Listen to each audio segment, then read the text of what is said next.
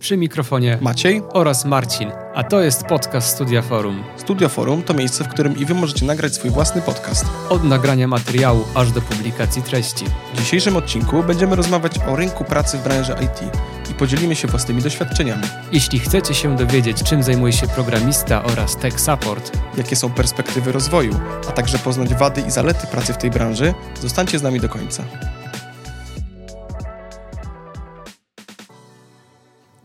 Dobrze, to tak jak zapowiedzieliśmy we wstępie, y, w pierwszej kolejności przybliżymy naszym słuchaczom, czym się zajmujemy na co dzień w naszej pracy. Maciek, y, ty jesteś tech supporterem. Dokładnie rzecz biorąc, moje stanowisko nazywa się First Line Technical Support, czyli jest to taka pierwsza linia. dobrze? Okej, no i czym zajmuje się First Line Technical Support? Y, Na moim stanowisku głównie zajmuję się przyjmowaniem zgłoszeń od klientów. Zwykle te zgłoszenia dotyczą jakichś problemów z oprogramowaniem.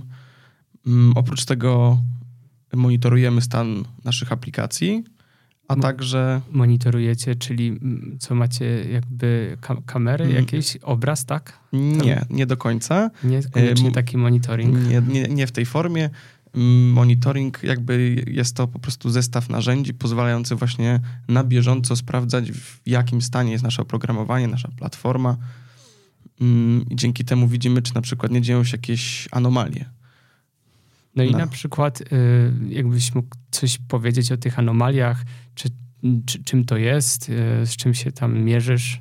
Anomalie mogą być spowodowane tak naprawdę z wielu różnych, mogą mieć jakby różne źródła. Mm, Zwykle jest to na przykład jakiś atak botów lub y, może to być po prostu problem z naszym oprogramowaniem. Okej, i jakby co się dalej dzieje, jak już e, przechwycicie te anomalia? Y, Gdy zauważymy, że na, naszym, na naszej platformie, na naszej aplikacji dzieje się coś niedobrego, co, co nie powinno mieć miejsca, no to zwykle przekazujemy taką informację do odpowiedniego zespołu projektowego, do odpowiednich osób, czyli już do tej drugiej linii, czyli tego, czyli tego second line. Okej, czyli jesteście takim triażem troszeczkę Można tego tak powiedzieć. y, dla aplikacji, by jakby nieustannie działała dobrze i, i szybko reagujecie, tak? Jaki jest czas reakcji może, e, żeby coś zrobić z tym? E, Czas Z reakcji e, tak naprawdę bardzo zależy i tutaj jakby nie ma takiej jednej wartości, która jest jakby stała dla wszystkich. Okej, czyli to bardzo zależy pewnie od systemu, od Tak, produktu, który, który wypuszczacie. No i oprócz tego oczywiście jeszcze zajmujemy się takim ogólnym wsparciem tych zespołów, tej drugiej linii, ty- tych zespołów projektowych. E, Czasami prze- przeprowadzamy jakieś e, testy e, lub jakieś takie zadania, które nam właśnie takie zespoły zlecają. Okej, czyli tak też utrzymujecie tą aplikację, żeby wszystko chodziło płynnie, ten performance był tam na najlepszym poziomie, tak? Mm, Powiedziałbym, że po części tak.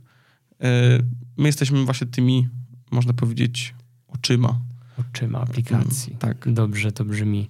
E, dobra, a jakbyś miał tak powiedzieć, e, czujesz, że mm, to jest taka praca pod presją, czy raczej czujesz się wyluzowany, spokojny w swojej pracy? Jeśli już się jakiś czas napracuje, no to na pewno już tego stresu jest coraz mniej. Natomiast w momencie, kiedy właśnie wspomniane anomalie na przykład mają miejsce, no to zwykle jest to jakaś sytuacja stresowa, tak? Bo trzeba jak najszybciej zażegnać takie, taką anomalię, jak najszybciej sobie z tym poradzić i mm, wtedy trzeba e, jakby zachować zimną krew e, i podążać jakby za procedurami, robić zgodnie z tym, jak y, robić wszystko zgodnie jakby z instrukcją i starać się jak najszybciej taki problem y, zażegnać. Dobrze, czyli wbrew pozorom w branży IT też mamy pracę z nutką adrenalinki. Jest to e, z pewnością praca dla osób o spokojnych e, nerwach, cierpliwych. Akurat to umie- stanowisko myślę, że tak, zdecydowanie. To jest myślę ważne dla e, naszych słuchaczy, żeby dobrze wybrali e, dla siebie, jeżeli chcą też zacząć swoją przygodę w IT lub też chcą zmienić swoje stanowisko. Y, No dobrze, to skoro ja się podzieliłem y, swoim, y, swoim doświadczeniem, podzieliłem się tym, czym ja się zajmuję, to może teraz ty byś powiedział, czym, czym się zajmujesz, jakie jest twoje stanowisko, bo z tego co wiem, pracujesz jako Java developer. Java developer obecnie tak. Po polsku programista. E, jak sama nazwa e, tego stanowiska wskazuje, Java developer, ponieważ e, programuje w konkretnym języku. Ten język to jest właśnie ta Java. Czyli można powiedzieć, że to jest tworzenie pewnego rodzaju algorytmów, przetwarzanie jakichś danych. Coś takiego? Jedni mówią, że to jest proces taki, e, gdzie inżynier to musi napisać, inni mówią, że to jest sztuka, także ciężko powiedzieć. Mówi się, że programiści to artyści XXI wieku. E, pewnym, w pewien sposób to faktycznie jest e, coś, co, co jest e, takie jedyne w swoim rodzaju, jest e, unikalne i mm, jakby to jest taka sztuka właśnie napisania tego kodu, który staje się później tym naszym programem. No dobrze, to jeśli chodzi ogólnie o programistów, to mm, sprawdzając na przykład różne portale mm, z ogłoszeniami o pracę, można trafić na takie ogłoszenia jak frontend developer, backend developer lub też full stack developer. Może byś Słuszna uwaga, tak. E, tak jak e, mm, wspomniałeś na początku, jestem Java developerem. Java to jest taki język typowo backendowy, e, mm, czyli ten backend to jest ta strona taka, której użytkownik w tej aplikacji e, raczej nie widzi. Tam jest jakaś obróbka danych, jest wymiana danych z bazą danych, bądź też z innymi programami. E, po prostu jest taka logika, która jest niewidoczna na pierwszy rzut oka, a jeśli chodzi o ten frontend, no to jest ta pierwsza warstwa, którą widzi użytkownik zawsze, ta też szata graficzna, e, która, która tworzy ten cały program. Jest to po prostu taka warstwa e, interakcji trochę z użytkownikiem. Mhm. To może, skoro już ustaliliśmy, że tworzysz jakiegoś rodzaju aplikację, mm, to gdybyś jeszcze mógł powiedzieć, skoro jesteś Java deweloperem, a Java to język backendowy, czy jesteś backend deweloperem, czy, czy, czy nie do końca jednak? Czy chciałbyś jakoś to rozwinąć? Tak, ja jestem y, backend deweloperem, chociaż y, muszę przyznać, że gdzieś tam w swojej karierze otarłem się też o ten frontend. Yy, pisałem w języku, który był yy, typowy dla frontendu i jakby tym sposobem stałem się full stack developerem, czyli połączenie backendu i frontendu. Ma to swoje wady i zalety, natomiast obecnie w dniu dzisiejszym pracuję typowo jako backend developer. Mhm. I skoro tworzysz aplikację, to jeszcze chciałem zapytać, jakiego rodzaju są to aplikacje? Bo jak wiemy, rodzajów też aplikacji może być wiele. Mogą to być aplikacje mobilne, mogą być to aplikacje takie po prostu, które otwieramy w naszym komputerze, czy też w przeglądarce. Tak, słuszna uwaga. No, głównie zajmuję się tutaj e, pisaniem aplikacji webowych. Aplikacja webowa, myślę, że każdy z nas korzysta z aplikacji webowej wszędzie, gdzie potrzebujemy login i hasło, to już jest to aplikacja. E, fakt, że są po prostu podziały tych aplikacji na te, które są w telefonach, e, te, które są gdzieś tam dostępne przez przeglądarkę. Często to są te same, tylko po prostu troszeczkę inaczej wyglądają, są dopasowane, zrenderowane odpowiednio do urządzenia, na którym korzystamy.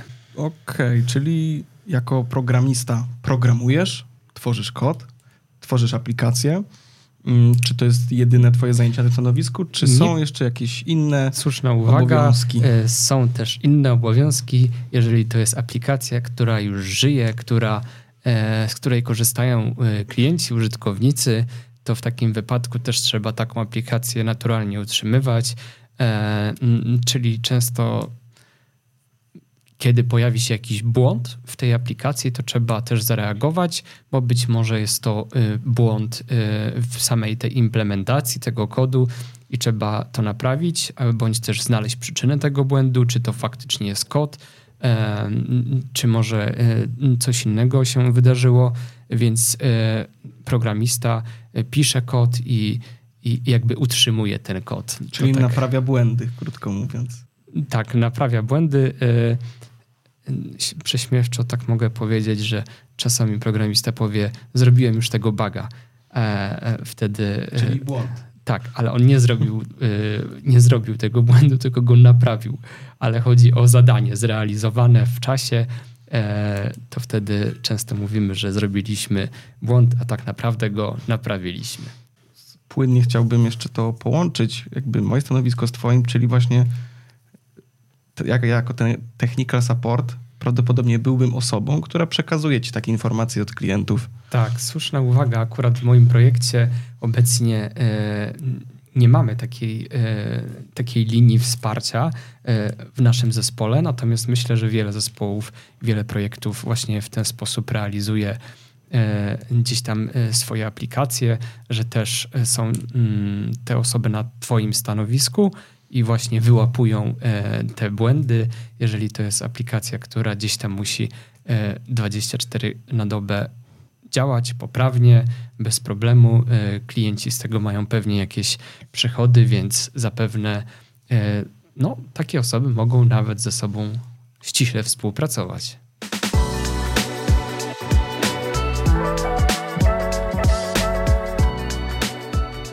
W takim razie, skoro podzieliliśmy się z słuchaczami czym się zajmujemy, jakie są nasze stanowiska, to może jeszcze powiedzmy, jak długo na tych stanowiskach pracujemy i ogólnie jakie jest nasze doświadczenie w tej branży.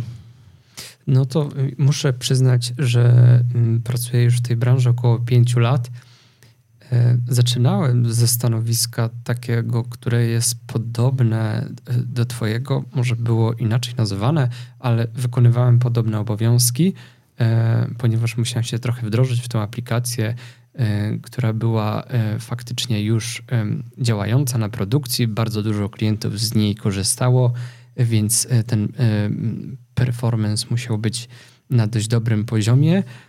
Natomiast właśnie gdzieś mm, próbowałem mm, zdobyć takie doświadczenie w rozwoju tego kodu, w pisaniu kodu. Dlatego też mm, szybko moją pracę pierwszą, myślę, zmieniłem, bo zależało mi na tym, żeby się e, bardziej rozwijać właśnie dewelopersko. E, I zacząłem od backendu, od tej Javy, w której, do której tak naprawdę wróciłem e, dzisiaj, ale właśnie w trakcie mojej, mojej kariery też zachodziła taka potrzeba, żeby być tym frontendem też trochę tak. Taki był zespół, który właśnie był złożony, myślę, z większości z full stacków, no i e, pewnego dnia właśnie zespół e, zaproponował mi Marcin, no nie chciałbyś może też coś we frontendzie napisać? Ja mówię, ale ja nie potrafię, ja nie znam tego języka. No obejrzysz parę tutoriali i, i się nauczysz. I faktycznie od jakichś tam najprostszych e, rzeczy też zacząłem pisać ten kod w tym frontendzie. No i dość długo pracowałem, myślę, jako full stack. Mm, też to bardzo zależy od projektu. Czasami jest tak, że y, trochę więcej w tym frontendzie było, trochę więcej w backendzie, natomiast zawsze to moją domeną był ten backend i, dzisiaj też pracuję y, w projekcie, gdzie zajmuję się już tylko backendem. Mhm. Y, czy, czyli raczej generalnie przez cały ten okres, y, czyli przez, cały, przez całą swoją karierę, raczej trzymałeś się jednego, jednego jakby języku, języku programowania, tak? Mm, tak, starałem się y, raczej już rozwijać w tym jednym kierunku. Y, zawsze fajnie jest y, mieć taką trochę odskocznię, myślę, zobaczyć coś nowego, poznać coś nowego. No, kiedyś jeszcze panowało takie przekonanie, że każdy programista musi się co roku uczyć innego języka programowania, ale myślę, że w dniu dzisiejszym znacznie bardziej liczy się doświadczenie w tej jednej technologii e, konkretnej niż, e, niż wielu, natomiast no to zależy już od preferencji każdego programisty, czy woli być tym typowo backendowcem i mieć y, super doświadczenie, czy może czasami gdzieś poznać inny język i, i być tym full stackiem. No tutaj osobiście widzę, że trend raczej idzie w stronę taką, żeby bardziej mm, ogólnie firmy poszukują osób chyba bardziej specjalizujących się w jednej konkretnej technologii czy też narzędziu.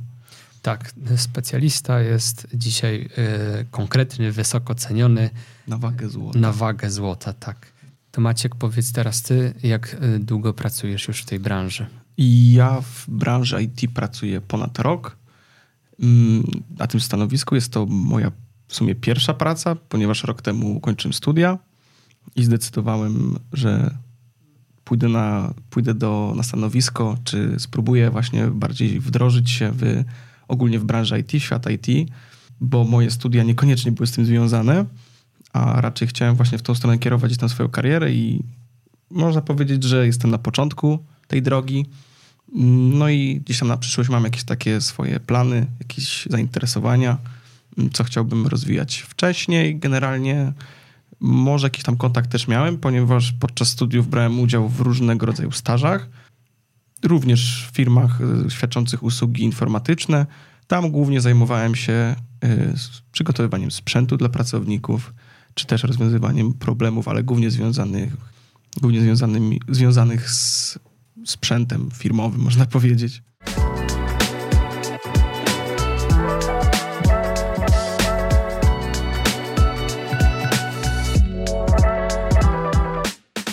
Marcin, powiedz może jeszcze słuchaczom, jak e, wyglądał proces rekrutacyjny u ciebie, gdy zmieniałeś pracę lub też rekrutowałeś się na inne stanowisko? No, pamiętam sw swoją pierwszą rekrutację, y, szczególnie gdzie wysyłałem y, te swoje CV-ki y, na tego junior dewelopera.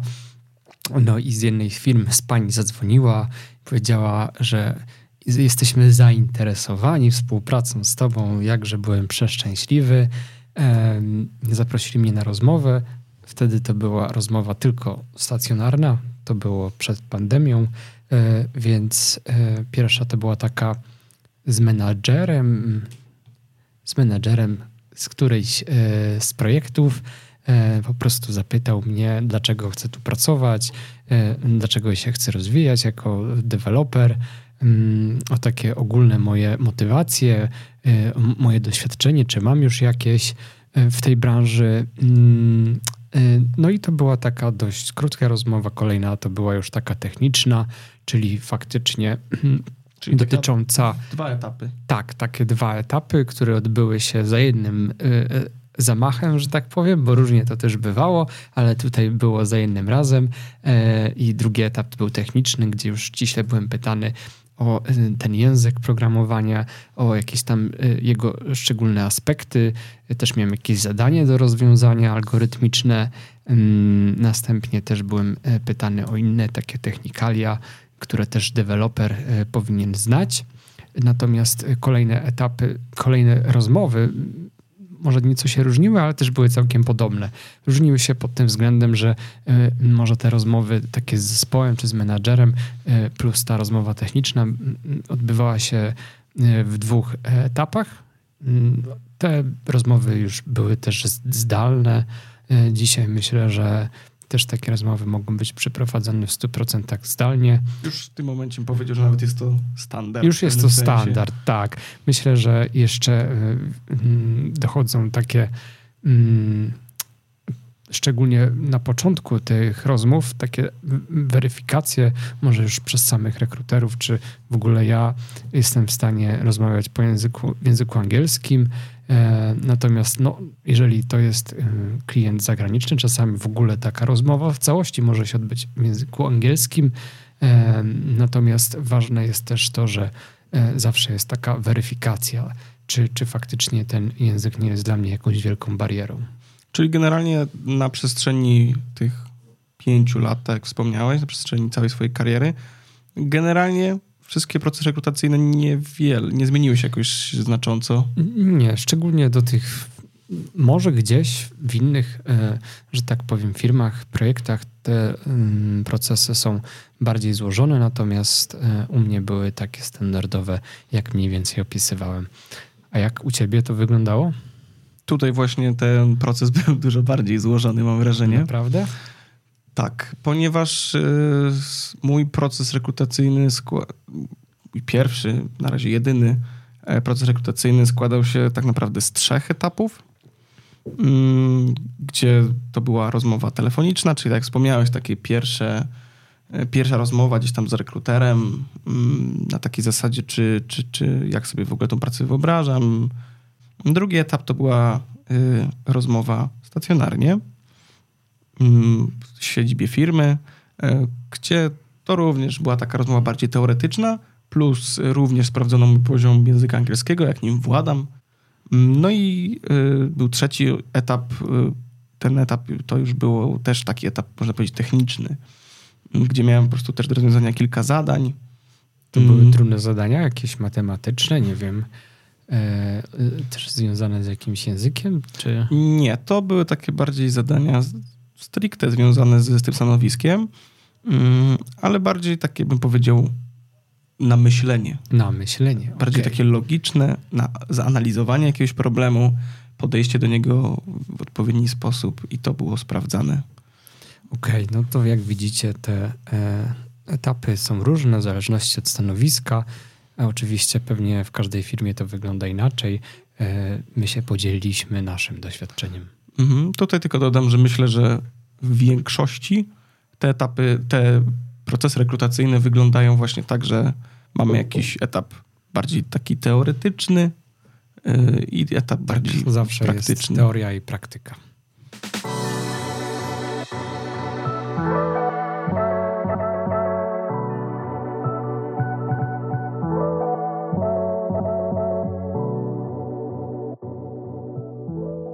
Skoro wspomnieliśmy o procesach rekrutacyjnych, to może jeszcze powiedzmy o tym, jak wygląda obecnie rynek pracy w branży IT, jak on się zmienił przez ostatni czas, czy tych stanowisk y, takie jak nasze się pojawia coraz więcej, czy mniej. Wiesz co, no generalnie technologii przybywa, więc e, stanowisk przybywa, a czy przybywa ilości ofert, to myślę, że tutaj te wskaźniki są różne. Jeśli chodzi o e, branżę dewelopera, no to mm, tutaj Java myślę, że jest jednym z najbardziej popularnych języków na świecie i taki myślę, że to jest absolutny top, jeśli chodzi o Polskę.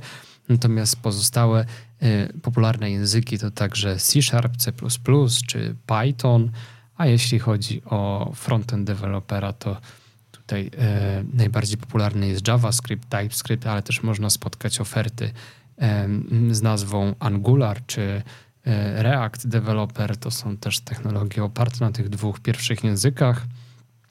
E, no, można sobie sprawdzić generalnie też e, w indeksach, jaka jest popularność danych języków w danym roku. Są bardzo takie ciekawe indeksy, które bazują na popularności danych języków wśród wyników wyszukiwania. Także stamtąd też możemy sobie przeanalizować jak dane języki e, tutaj zmieniały się na przestrzeni lat w kwestii popularności ofert pracy. A jeśli chodzi o technical supporta, znowu coś powiedziałem nie tak, tak? Nie, no w porządku. W porządku technical dobrze. support. Technical support. Bardzo no, ogólnione, tak samo jak programista, tak? Tak, okej, okay, dobra. To, to, jest, to, to powiedz jest... właśnie, jak to wygląda u ciebie, jeśli chodzi o rynek pracy. Mhm. Jeśli chodzi o stanowiska na technical supporta, to ciężko powiedzieć, bo te stanowisko tyle, jakby tyle mówi, ile tak naprawdę jest w ogłoszeniu. W sensie takim, że ono może się bardzo różnić w zależności od tego, gdzie pracujemy, bo w jednej firmie technical support będzie odpowiadał za rzeczy związane na przykład z infrastrukturą firmy i nie będzie miał kontaktu z klientami i, i nie będzie jakby wiem, monitorował aplikacji dla klienta, a z kolei właśnie inne, inne takie, inny rodzaj tego stanowiska może być taki, że pracujemy tak naprawdę tylko z klientem. I tutaj tych, y, te wymagania mogą trochę jakby się różnić. Wydaje mi się, że tych ofert przybywa, ponieważ też firmy stawiają na to, żeby mm, właśnie jakoś y, możemy poprawić swoje stosunki z klientami, czy, czy mieć jakąś taką, powiedzmy, jakiś taki zespół, który mm, trochę filtruje te zgłoszenia, czy gdzieś się nimi może zająć żeby trochę odciążyć inne zespoły czy, czy projekty.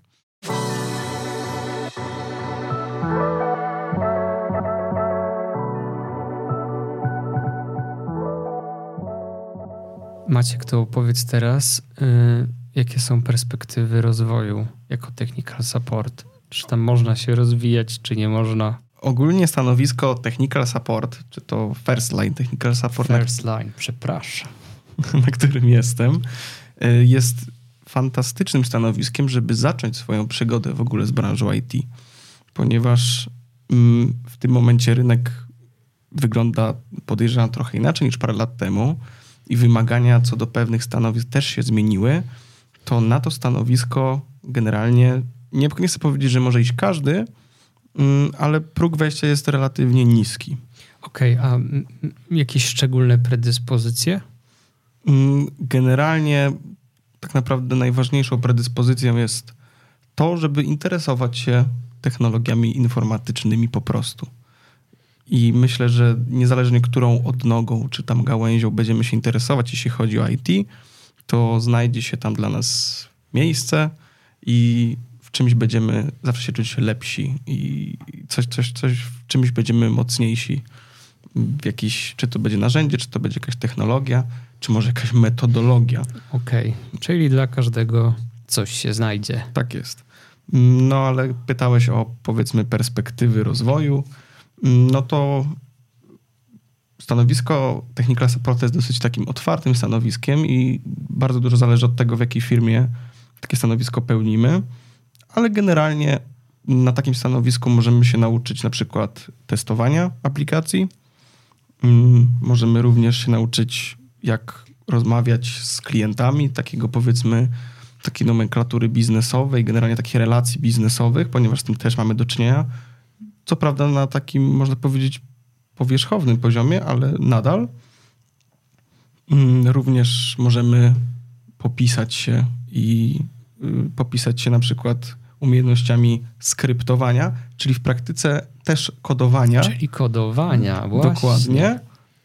Na przykład spróbować zautomatyzować jakieś procesy, ponieważ w mojej pracy jest wiele czynności, które są monotonne i powtarzalne więc jakby też jest pole do tego, żeby spróbować to zautomatyzować, jakoś zoptymalizować. Wow, czyli sporo jest, tak. że tak powiem, perspektyw różnych. I myślę, w różnych jeszcze... branżach można tak naprawdę e, świetnie wystartować e, z tego poziomu, e, że tak powiem, w zupełnie inne później stanowisko. Mhm. I tak, dlatego to stanowisko jest, e, wydaje mi się, jednym, jednym z lepszych, jeśli chodzi, żeby, jeśli ktoś na przykład myśli o tym, żeby się przebranżowić, E, lub w ogóle zacząć pracę właśnie w IT, nie wie do końca jeszcze, może interesuje się technologią, ale do końca może nie jest zdecydowany na jakieś konkretne, mm, na jakieś konkretne języki programowania, czy też na jakieś konkretne stanowiska, to, to takie miejsce jest fajne, żeby zacząć i sprób- spróbować swoich sił. A jeszcze po, tylko wrócę szybko do jakby tych perspektyw rozwoju. Yy, ostatnią i w sumie chyba najważniejszą taką ścieżką na tym stanowisku, jaką możemy obrać, jest po prostu bycie technical supportem. Tylko technical supportem na wyższym poziomie. No to skoro ja opowiedziałem, jakie to perspektywy są na moim stanowisku, to może teraz ty opowiesz trochę o perspektywie mm, rozwoju y, na stanowisku dewelopera ogólnie. To, to więc tak, e, inżynier oprogramowania, deweloper, programista, myślę, że jakoś tutaj ta nomenklatura może być zamienna. Mm, to generalnie są takie e, trzy poziomy. Ja bym to tak określił, że jest ten junior, później jest ten mid i senior. E, tak naprawdę później e, ścieżka jest też nieograniczona, bo można później zostać architektem oprogramowania, można zostać technika liderem. E, także, że tak powiem, inżynieria E, jest to e, złożona i oferuje bardzo duże możliwości rozwoju w tej przestrzeni, w tej branży.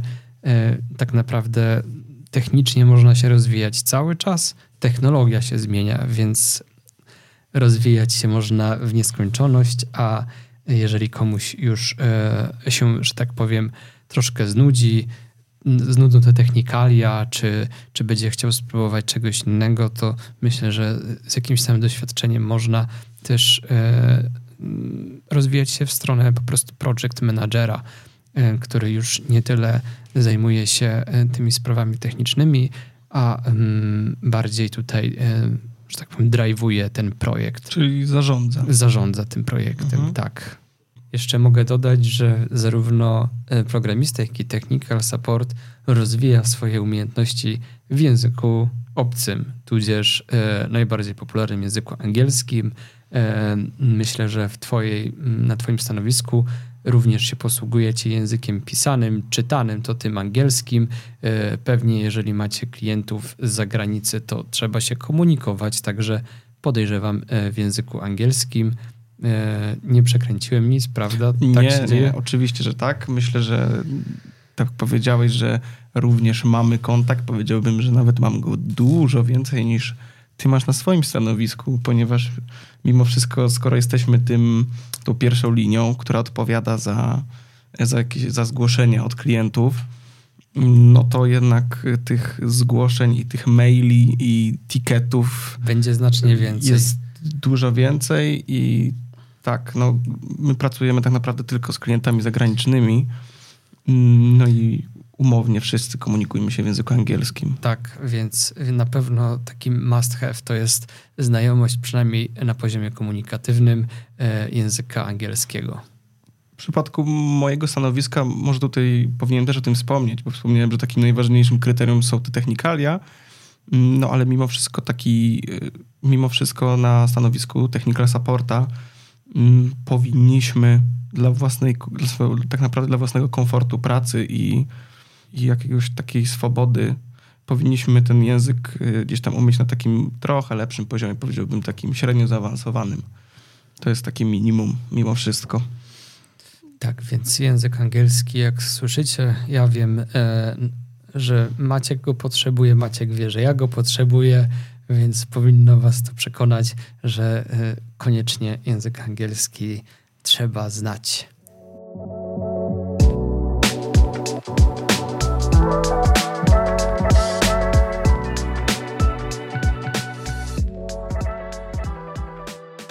Na końcu powiedzmy słuchaczom, czy w ogóle nasza praca sprawia nam e, jakiś taki fan, czy mamy z tego satysfakcję.